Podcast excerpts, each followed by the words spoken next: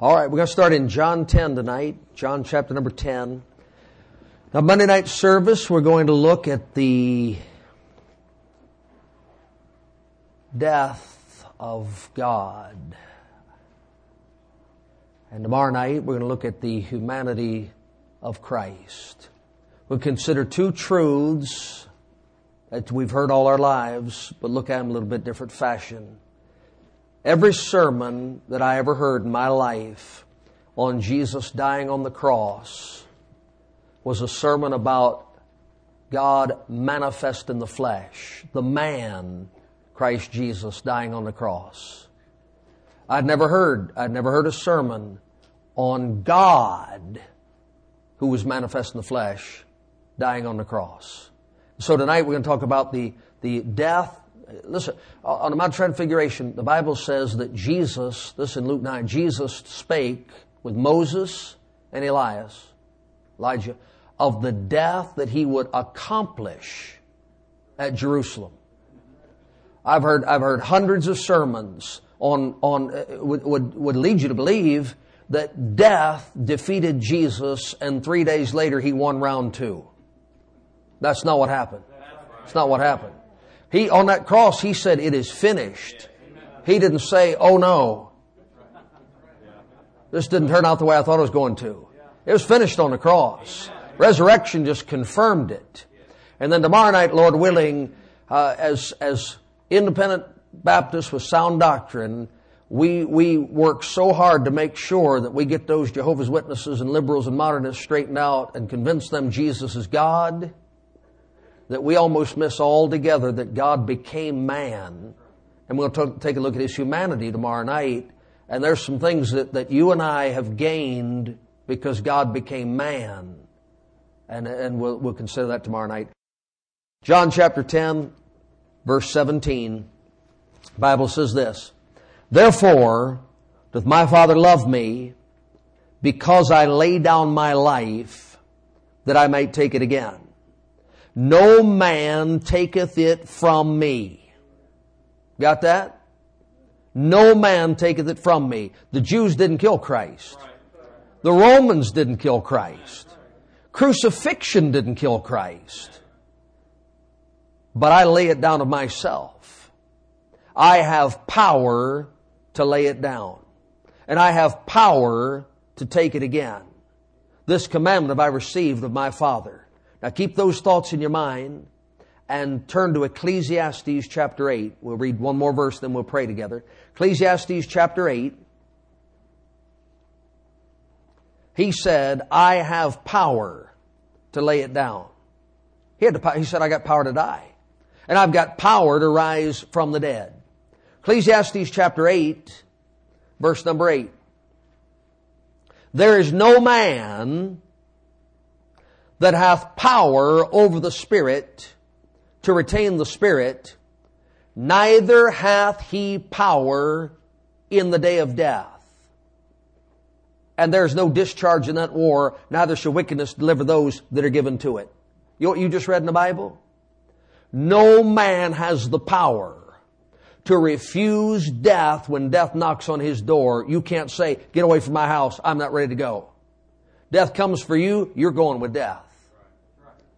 And, and in like manner, you don't have power to end your life anytime you want to if God objects to your plans.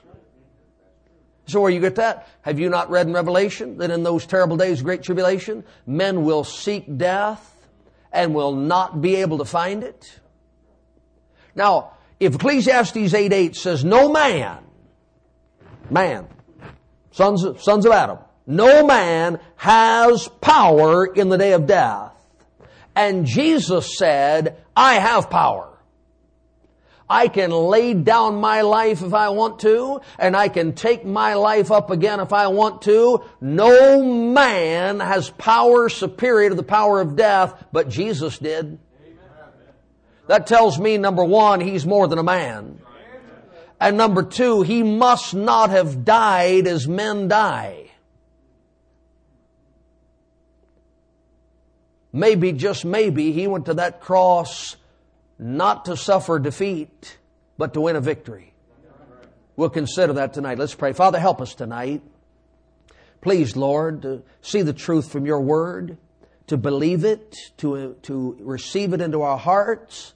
And Father, most of all, to leave here tonight with a greater appreciation for your beloved Son, the Lord Jesus Christ, than we had when we came in.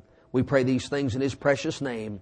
Amen. I'm going to give you tonight seven proofs that Jesus was not killed, but that Jesus died willingly and victoriously, not as a man succumbing to death, but as God in the flesh conquering death for you and for me. Look in your Bible in John 18 and Matthew 26. John chapter 18 and Matthew chapter number 26. I'm going to turn a lot of pages tonight. I want you to turn with me and look.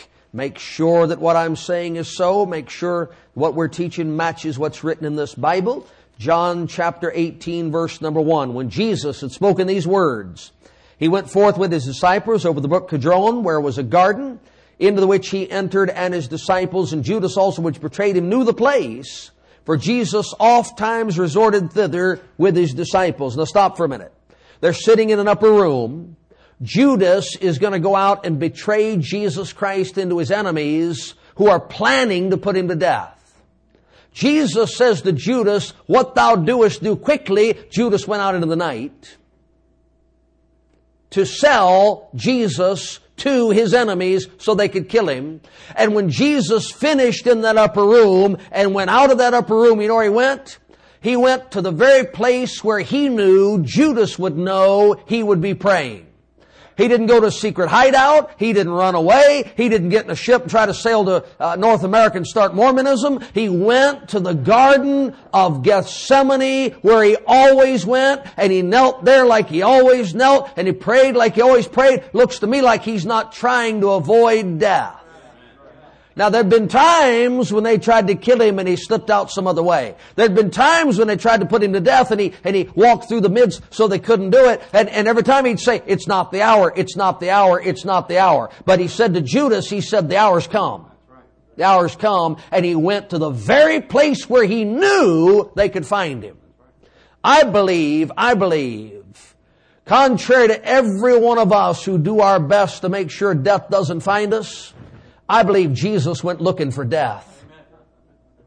I believe he intended to take on your last enemy there at Mount Calvary. Now keep reading. The Bible says in verse number three, Judas then, having received a band of men and officers from the chief priests and Pharisees, cometh thither with lanterns and torches and weapons. Jesus therefore, knowing all things that should come upon him, went forth and said to them, Whom seek ye? They answered him, Jesus of Nazareth. Jesus saith unto them, I am he. And Judas also, which betrayed him, stood with them. As soon then as he had said to them, I am he, they went backward and fell to the ground. Then asked he them again, whom seek ye? And they said, Jesus of Nazareth. Now, I don't want to read into the text, but it doesn't say after verse 6 they got up. He says, I am he. They all fall backward to the ground. And then it says, and he said, who you looking for? You looking for me? You, who, who you looking for? Now let me ask you something. Of those, whether they got up or didn't get up, of those soldiers laying flat on the ground with their weapons in their hand, of those soldiers knocked to the earth by the very power of the words of the Lord Jesus Christ, I ask you, which of them bound his hands? Which of them led him away? Which of them arrested him if he did not want to go to Pilate's judgment hall? Who in that crowd took him against his will? If he did not want to stand that mock trial, who among that bunch hauled him down there? I'm telling you, he did not have to be arrested. He did not have to be beaten. He did not have to be spit upon. He did not have to have that crown of thorns on his head. None of those men and all those men combined could not have laid a finger on him if he hadn't let him get up off the ground. Not only was his death an act of his will, The very opportunity to put him to death was an act of his will. He had to allow those men to get up to even arrest him in the first place. And they led him away, the Bible said, to Pilate's judgment hall. I, I, I bet they did that a little bit uh, gingerly. I believe they had to blindfold him because who, who could hit him with him, uh, with the Lord looking him in the eye? Once they got that blindfold on him, then they, they began to wail away at him. This is God manifest in the flesh. Boom, down they went to the ground. Now, look in your Bible in Matthew chapter 26. Peter, you know, is going to help him out. You got to admire Peter's zeal. You got to admire his willingness to speak up. Beyond that, the poor guy, it, listen, if anybody was ever glad for the indwelling Holy Spirit, it had to be Peter. Because up until then, he, he never did quite get it right. The Bible says in verse 52, then said Jesus unto him, put up again thy sword into his place, for all they that take the sword shall perish with the sword. Thinkest thou, now look, thinkest thou that I cannot now pray to my Father, and he shall presently give me more than twelve legions of angels. But how then shall the scripture be fulfilled that thus it must be? Here's what Jesus said. Peter's going to take his sword and fight. He's Peter. You think I need you? You think I need your sword? Right now, if I ask my father, he would send not an angel, not 12 angels, not a legion of angels, 12 legions of angels. And they'd come and fight for me. Now let's do some mathematics. Back in uh, Old Testament times, there's a king named Sennacherib. He sent a host in to destroy Israel. Old King Hezekiah, he went in, he took that threatening letter, he spread it before the Lord and he prayed and asked God to help. God help, please come help. There's an enemy army out there. And the Bible said that God sent an angel. One angel. Before breakfast, that angel by himself killed 185,000 soldiers. Okay, now just put that right over there. 185,000. A legion, at least in the Roman legion, was 6,000 men. 6,000. If Jesus could have called 12 legions of angels, that's 72,000 angels. Let's suppose one's as strong as another. Let's suppose one can fight as well as another. If one angel killed 185,000 men, 12 legions of angels could kill 13 billion, 320 million men. The equivalent of what your government spends every five minutes. That's, Listen, that's more people than have lived on this earth from Adam to this present day.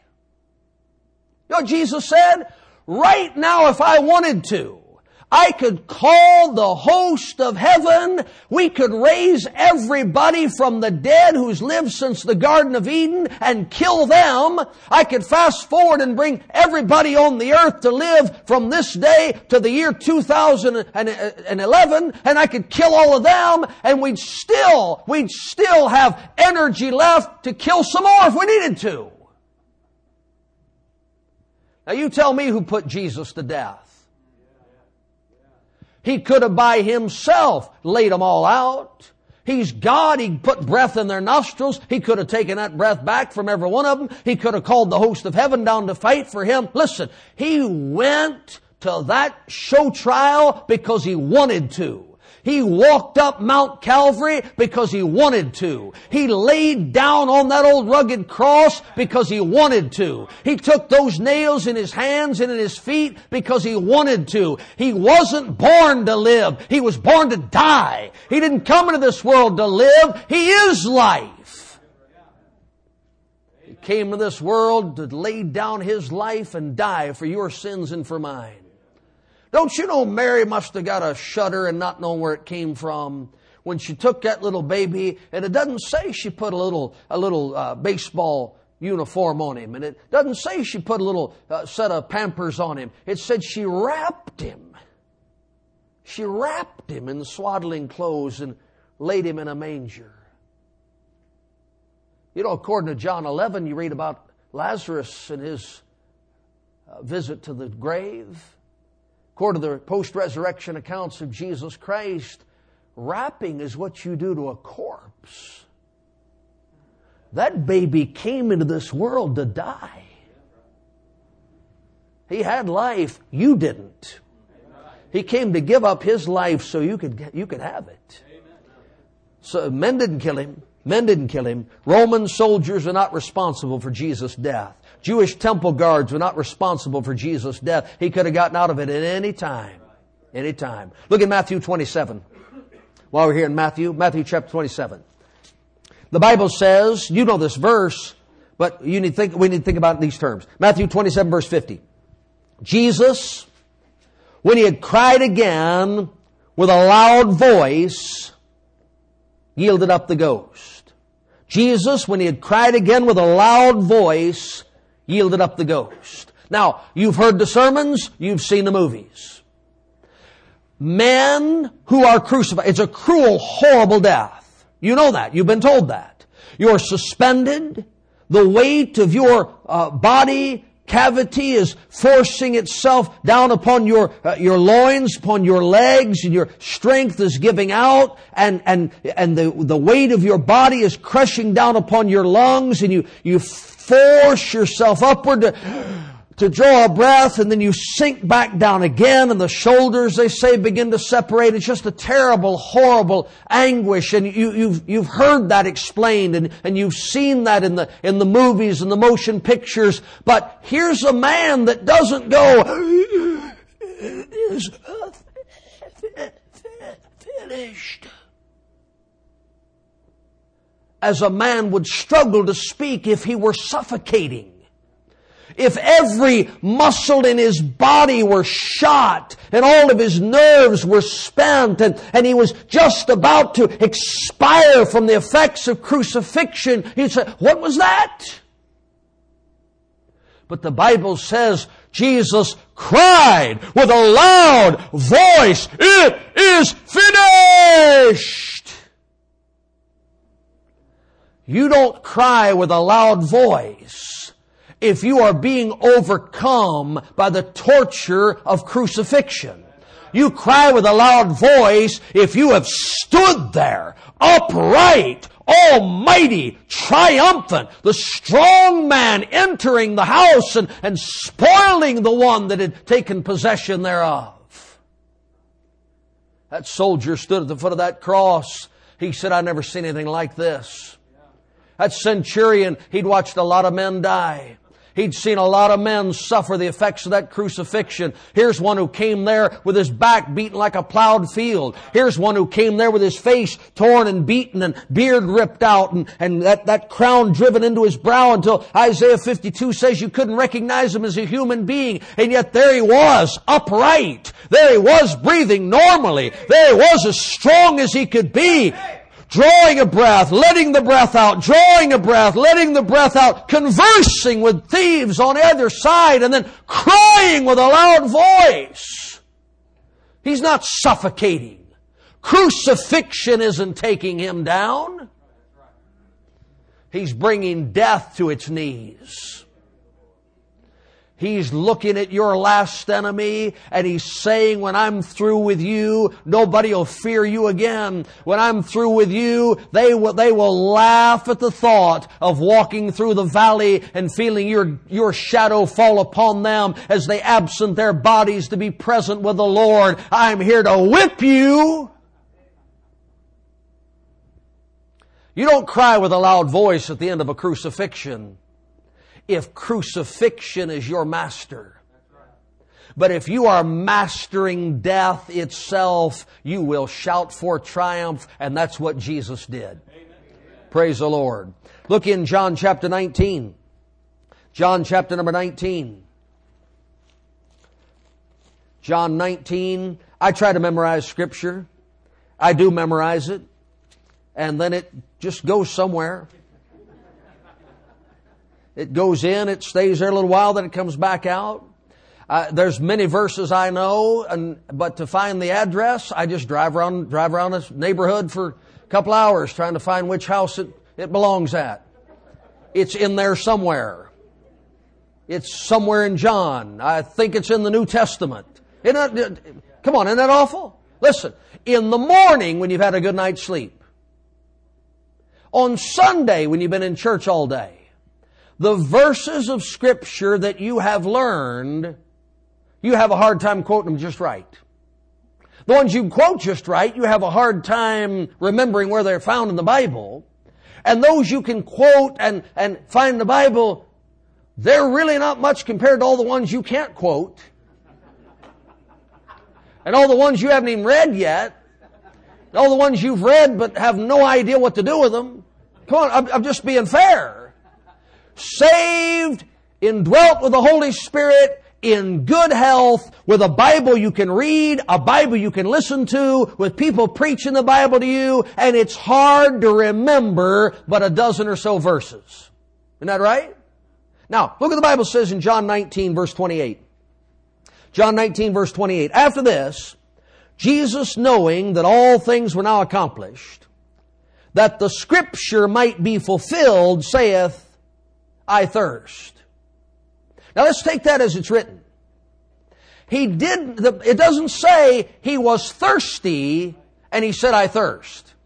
It doesn't say he was so famished that he's begging for some help and some assistance. Now, I, that's how I've heard it preached all my life. The poor Jesus in all his agony, and I'm not denying he was in I'm not denying he was suffering, I'm not denying there was pain, but the Bible doesn't say that he said, I thirst because he wanted water. He said, I thirst because the scripture needed to be fulfilled. Look, after this, Jesus knowing that all things were now accomplished, that the scripture might be fulfilled, saith, I thirst. Hey, He's on that cross. He came in this world to fulfill God's Word. He came in this world to do always those things that please the Father. And as He's hanging upon that cross, look at this. His mind, He is searching through the Scriptures. Let's see. Genesis chapter number three, I'll bruise the serpent's head. About to do that. Uh, Genesis chapter four, I'm going to be the shepherd who dies at the hands of his brethren and, and never, never object, never say a word about it it. Uh, Gen- uh, Genesis chapter number six, I'm going to be the ark of safety. And, and he's going through all the prophecies and all the scriptures. Got that one, got that one, got that one, fulfilled that, did that, got that. Oh, oh there, there's one right there. The scripture prophesied that he would thirst and that all things might be fulfilled, the one last scripture he had not yet completed out of all those 39 books of the Old Testament, one said he would thirst, and so he says, I thirst! I thirst! Now let me ask you something. That, see that thief over here? All he's thinking about is how every muscle in his body hurts like it's never hurt before.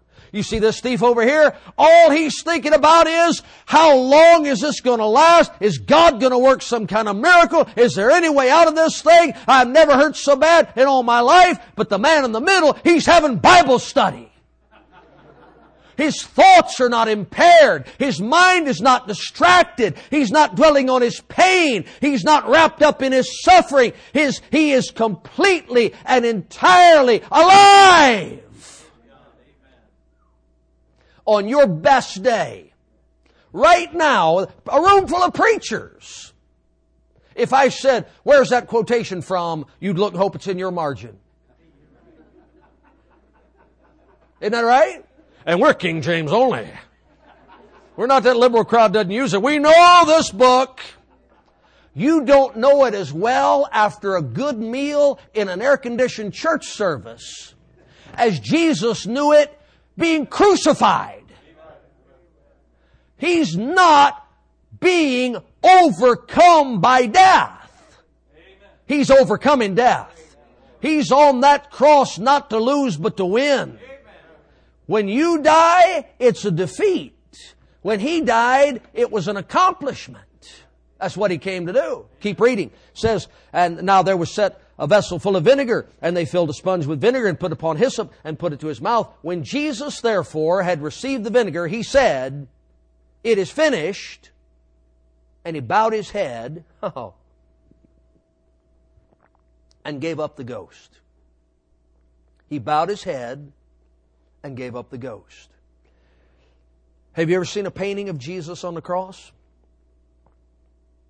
You ever been in a church where they've got a statue of Jesus on the cross? Some of you used to have things you wore around your neck of Jesus on the cross. Every movie you've ever seen.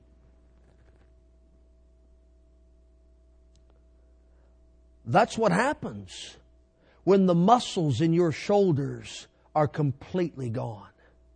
That's what happens when the muscles in your neck cannot respond any, any, longer. That's what happens when your back has completely given way. Your body is collapsing on itself. Death is crushing you into the ground and your head hangs limply and helplessly upon your, uh, upon your bosom and, and it, it, it, you're just about to suffocate. But the Bible says, the Bible says, just as Jesus died, that he bowed his head. You know what that means? That means that the whole time he's been on that cross, his head is upright. That means his shoulder muscles are still holding the worlds in their places. That means his neck muscles are still upholding all things by the word of his power. That means his back strong. Come on. Think about it. For you to have to bow your head, it means your head is upright. It means your head is held high. It means you are looking death right in the face and saying, is that all you got? Is that all you got? You're gonna have to do better than that. I'm gonna whip you.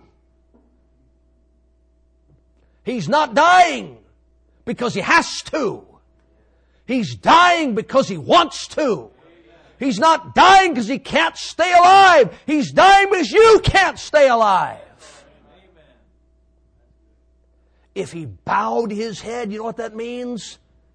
All these muscles here, all these muscles here, all these, if he's bowing the head, you know what that means? That means he's in control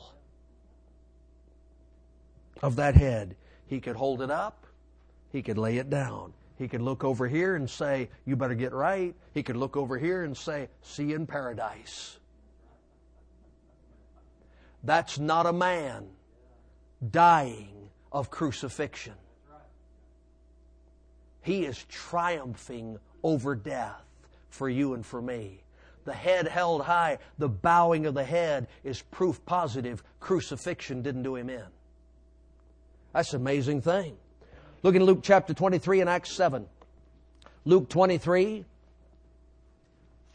Luke 23 and Acts chapter 7. We'll read the Acts passage first. I'll show you the best a man can do in the day of his death. The best a man can do in the day of his death is hope.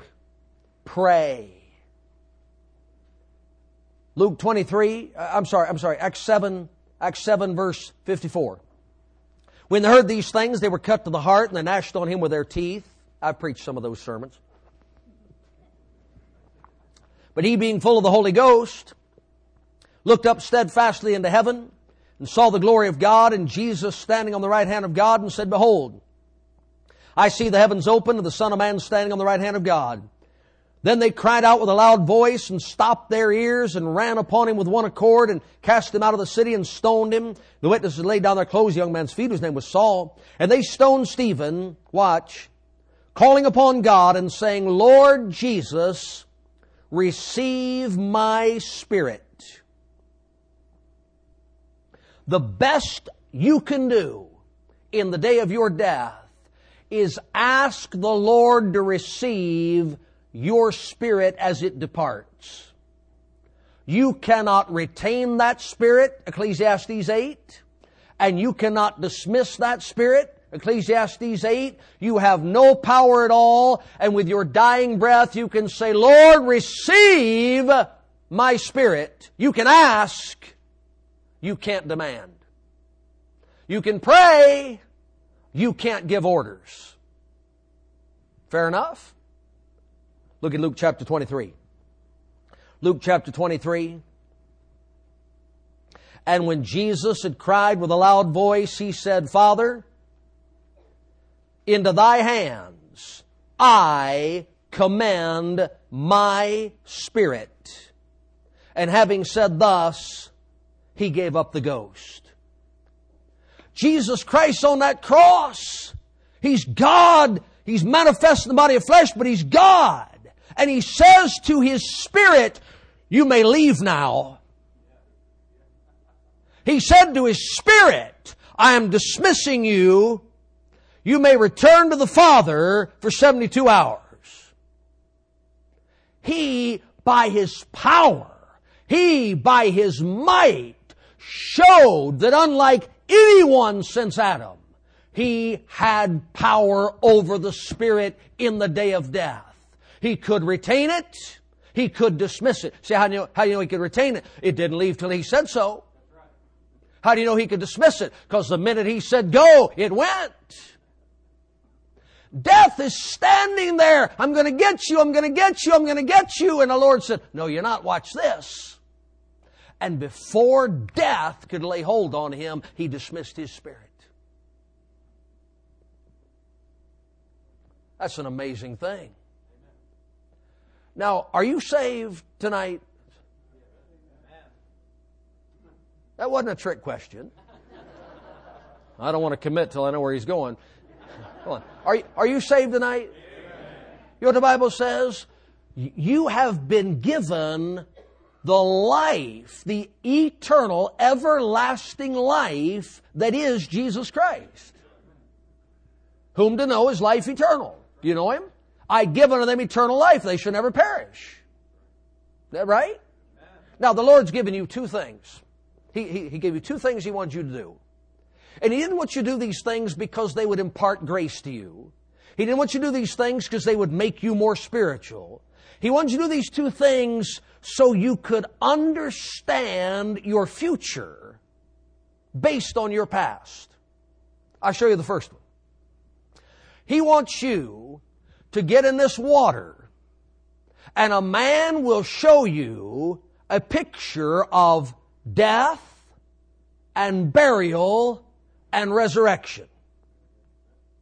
And unless that pastor really got it in for you or he's a rookie, it doesn't hurt a bit. How many of you have been baptized? It might have been cold. It might have been a little scary, but it didn't hurt.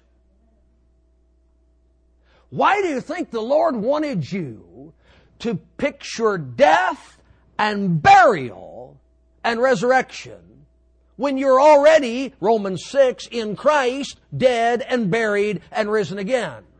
because you're facing death and death keeps trying to tell you it's going to hurt you. And death keeps trying to tell you that it's, it's something to be feared. And the Lord do you not remember what I had you to do as soon as you met me? I tried to show you. Death has lost its sting. Then he says, I want you, as oft as you will, I want you to eat this bread and drink this cup, and whenever you do, you show the Lord, not, the, not only the Lord's death, but your communion with Him and with one another in that death. Now, honestly, does it hurt to eat a piece of bread? Does it hurt to drink a little cup of, I'm not saying because I don't want to argue with you about it tonight. Does that hurt? Why did he give you two illustrations to practice, to perform, both having to do with death, neither of them inflicting any pain at all? Because he's trying to tell you something. I defeated your last enemy. Fear not him that can destroy the body and after can do nothing. O death, where is thy sting? O grave, where is thy victory? Jesus took it away. Amen. Thanks be to God who giveth us the victory through our Lord Jesus Christ. You know what he said? Here's this, here's this terrible valley. And all our lives, the devil, his T- Hebrews 2 9, all our lives, the devil said, You better do what I say, or I'm going to make you go through that valley. Okay, I'll sin. You better do what I say. I'm going to make you go through that valley. Okay, I won't stand up for Jesus.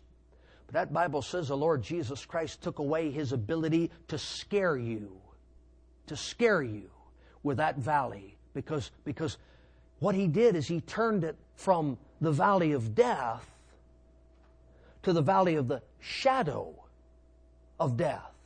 Now what he said? You have to walk through the valley of the shadow of death. Now if you, tomorrow at noon, high noon, you came to Florida, where all the muggers are and the carjackers are and the, and the killers are and everything else, you came down there, I mean, they're crazy, man. They kill somebody, they kill somebody around the clock down there. And somebody came up to you, they got a knife in their hand, and they walk up and they raise that knife, and they get so close that their shadow falls upon you. And then they freeze right there in their tracks. You say, whew, that's a close call. But that's all it was, was a close call. The Bible says if you're saved, if you're saved, your good shepherd will escort you into the valley of the shadow of death, and death may come so close to you as to cast its shadow upon you, but your good shepherd will say, That's it. You come that far but no farther. You can't touch him. You can't touch her. He's mine. She's mine. You stop right there. Yeah, I'm going to leave this body, but I'm not going to die. I've got everlasting life. I'm going to move out of this mobile home and into a permanent dwelling place. And it might hurt. Listen, the last days of my earthly life might be painful, but my death will not. It'll be my deliverance. It'll be my freedom. It'll be a redeemed man enjoying the redemption of his body. Why? Because Jesus went to that cross and whipped that last enemy. Praise the Lord. He had the power to do it, and he exercised that power and got it done. Look at John 19.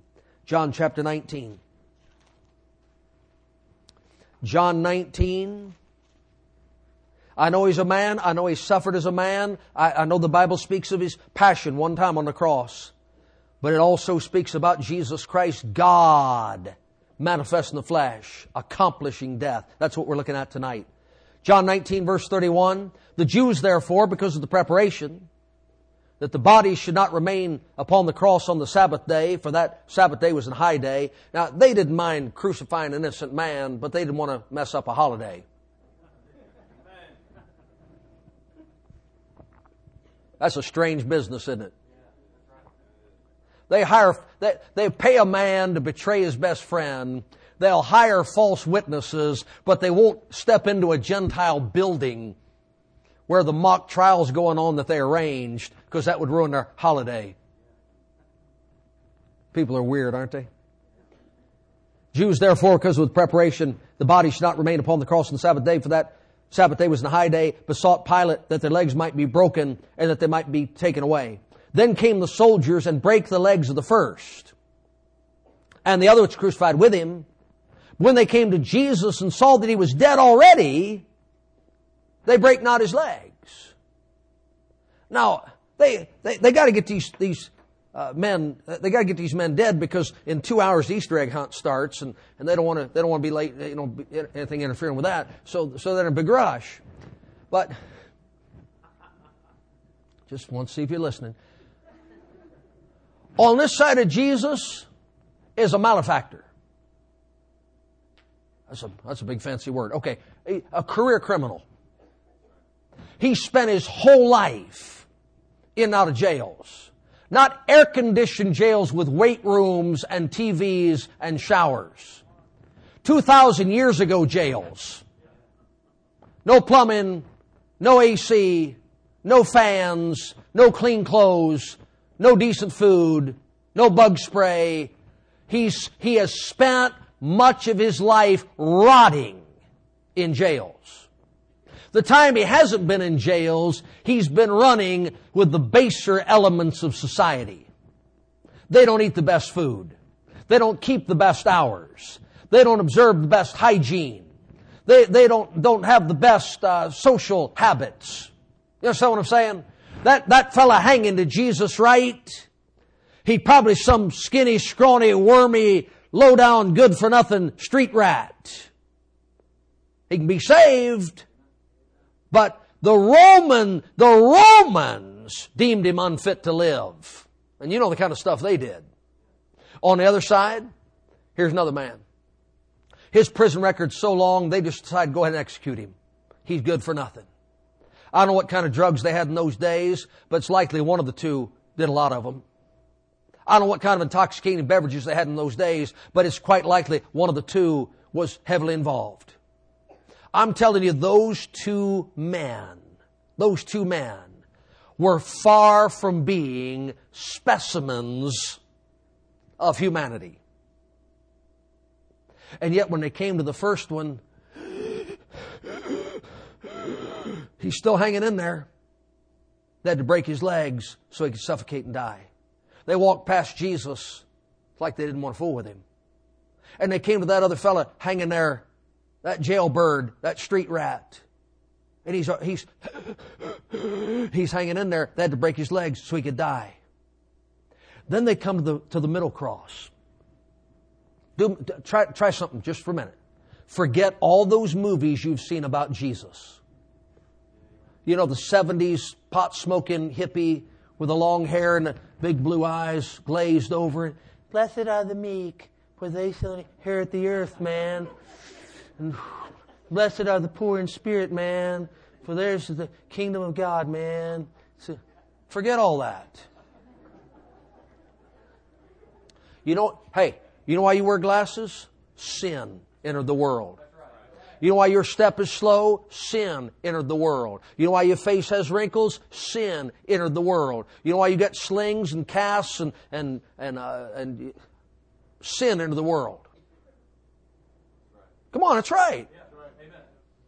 Sin entered the world and it starts eating away at our bodies as soon as we get here.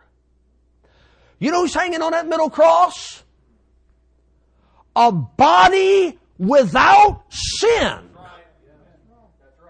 It has no spot. It has no blemish. It has no defect. It has no weakness. It has no frailty. It has no decay. It has no corruption. It has no deterioration. That is the strongest, most beautiful human body that has been on this earth since God made Adam.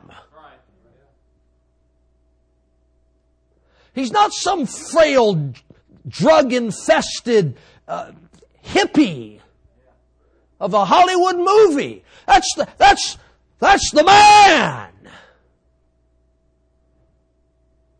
You know what he did with that body? Till he was 30 years old, he was a carpenter.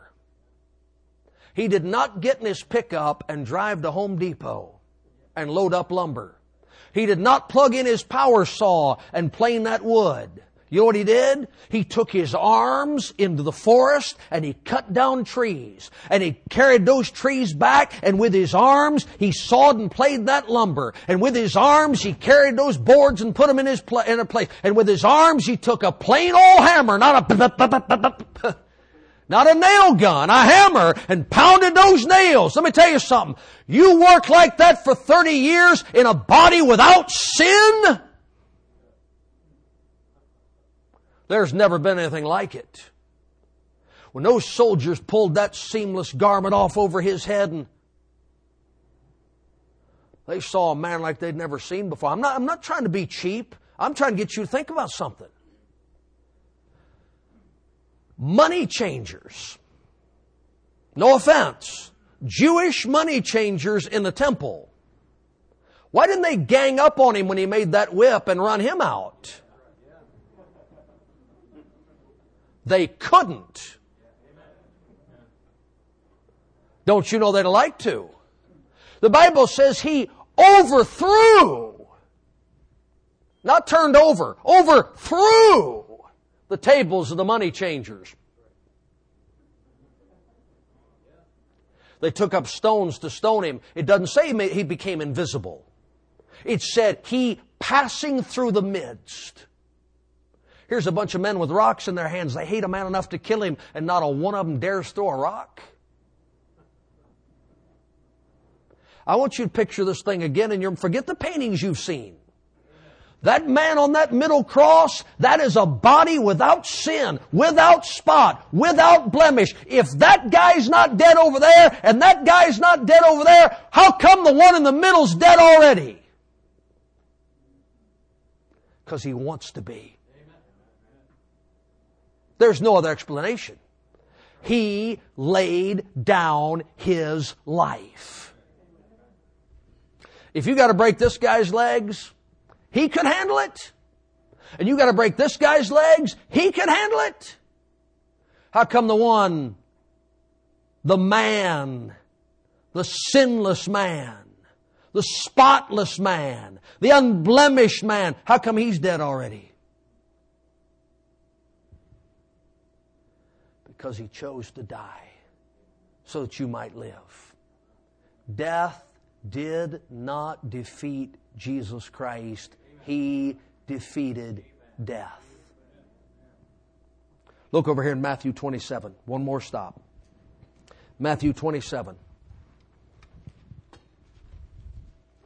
Matthew 27. Matthew 27, verse 51. And behold, well, let's start at 50, get the context. Jesus, when he cried again with a loud voice, yielded up the ghost, and behold, the veil of the temple was rent in twain from the top to the bottom. The earth did quake. The rocks rent. The graves were opened. Many bodies of the saints which slept arose and came out of the graves after his resurrection when the holy city appeared unto many. I want you to consider the supernatural phenomenon at the time of his death. We were preaching outside the Daytona International Speedway the day uh, Dale Earnhardt turned right on a track with only left turns and stepped out into eternity. On the day when the intimidator died, the earth did not shake, the rocks did not rend, and nobody rose from the dead. On that fateful day at Graceland when the king fell off his throne, some of you get that, some of you won't when Elvis stepped out into eternity, the earth may have shaken, but only for a few feet in the immediate area, not, not for any, any great distance. The rocks did not rend. No temple veils were torn from top to bottom. When Michael Jackson, when he died or she died or whatever, And Michael stepped out into eternity. People might have wept. People might have been upset. But the earth didn't revolt. Supernatural phenomena didn't, and I guarantee nobody rose from the dead. I can't prove this. Supposing, and it sure seems like it, the Lord dismisses his spirit, says it is finished, bows his head, gives up the ghost, and as his soul departs from that body, look at that temple. Look at that veil rent from the top to the bottom. You know why that veil was there? To remind you you could not come into the presence of God. You can now. You can now. The Lord entered that earth that earth began to shake as Christ entered the lower parts of the earth to bear away sins into the wilderness of hell, to seize the keys of death and hell, the graves of many saints opened. Why? They now have access. They now have life.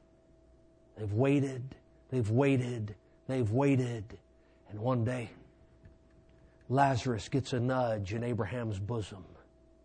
Time to wake up. What? What are we going home? Not yet. We got three days to get dressed, and then we're leaving.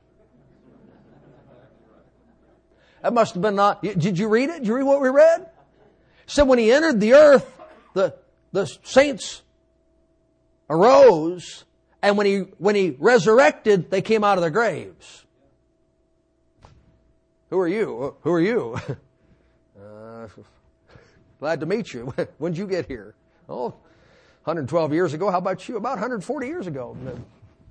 By my watch. My watch is right. What are we doing? I don't know, but must be getting close to resurrection time. And out came the Lord, and out they came. Listen, Moses, when, when Moses dies in Revelation there, this, this doesn't happen. King David died. This didn't happen. Abraham, the father of faithful, died. This didn't happen. Muhammad died. This didn't happen. 300 popes have died. This didn't happen. Thousands of Baptist preachers die. This doesn't happen. Presidents die. Kings die. But when Jesus Christ gave up the ghost, the earth shook. The rocks rent. The temple veil was torn. The graves were open. That wasn't a man being overcome by death. That was somebody bursting the hold that death had had upon the human race for 4,000 years. Turn them loose! Turn them loose! Turn them loose! Turn them loose! Death had to give in. It had finally met its master. Praise God. Now there's some bad jobs in this world. I've had some of them. But can you imagine your first day on the job guarding men who are hanging on crosses? I don't, I don't care how you were raised. That's going to bother you. And, and your job is to stand there with a spear in your hand and make sure their family doesn't come and offer them any help or any assistance. Here's a mother watching her son die and, and she wants to come and, and, and offer him some help and say, get away, get back. You know, you wouldn't do that job long. You'd either, you'd either quit, you'd go crazy, or you'd make your heart as hard as granite. That's the only way you could survive it. That centurion went to work every day, watched them put people on those crosses, listened to them scream, watched the families weep and cry, stood there unblinking, stood there uncaring. That's the only way you get through it. But they brought a man out there one day. That centurion kept looking. He kept listening. He didn't hear any cussing. He didn't hear any complaining. He didn't hear any crying. He didn't hear any deals being made with God. And then he watched. He'd look up there, it'd been, it'd been a half hour. He wasn't even breathing hard. It'd been an hour. He wasn't straining.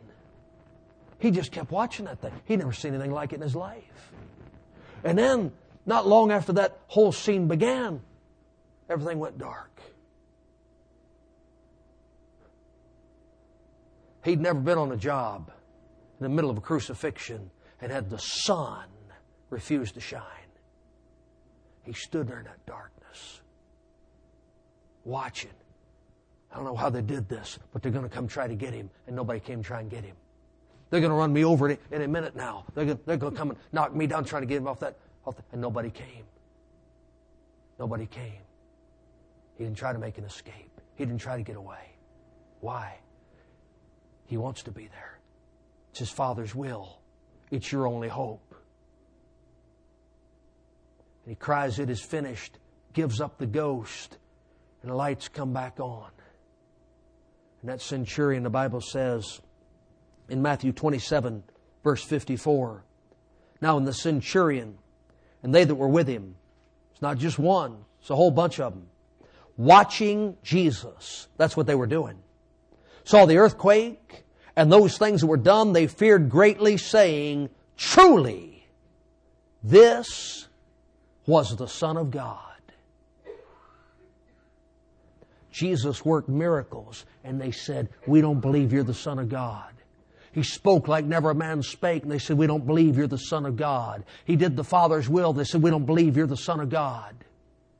He fed multitudes. He healed lepers. He cleansed the, uh, the, the uh, restored those, those crippled bodies, raised the dead to life, and they fought with him, fought with him. We don't believe you're the Son of God.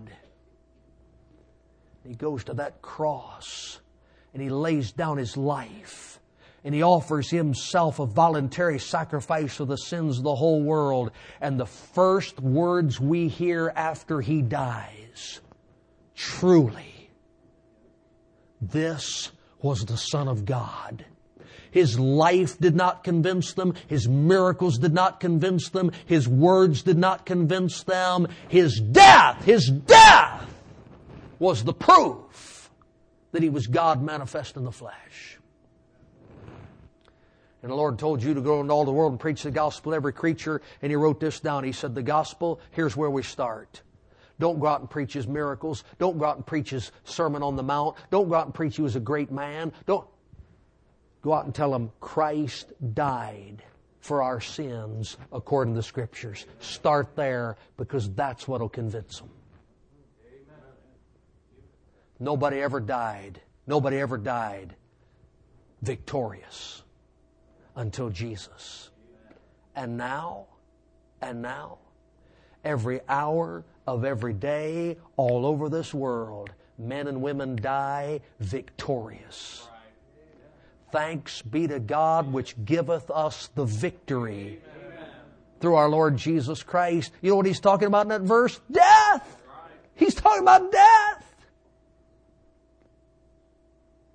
So I hope, I hope next time you see a picture of Jesus on the cross, you'll remember it wasn't all like that. Hope next time you see a movie of some poor fellow who can't hardly pick up a cross and can't hardly walk up a hill because he's so weak. I hope you'll remember that's Almighty God, the creator of the heavens and the earth. A piece of wood's no problem for him. Climbing a hill's no problem for him. Crucifixion's no problem for him. Death itself is no problem for him. He's God Almighty and he conquered death. Praise the Lord. Let's pray. Father, tonight we thank you for sending your Son, the Lord Jesus Christ, into this world.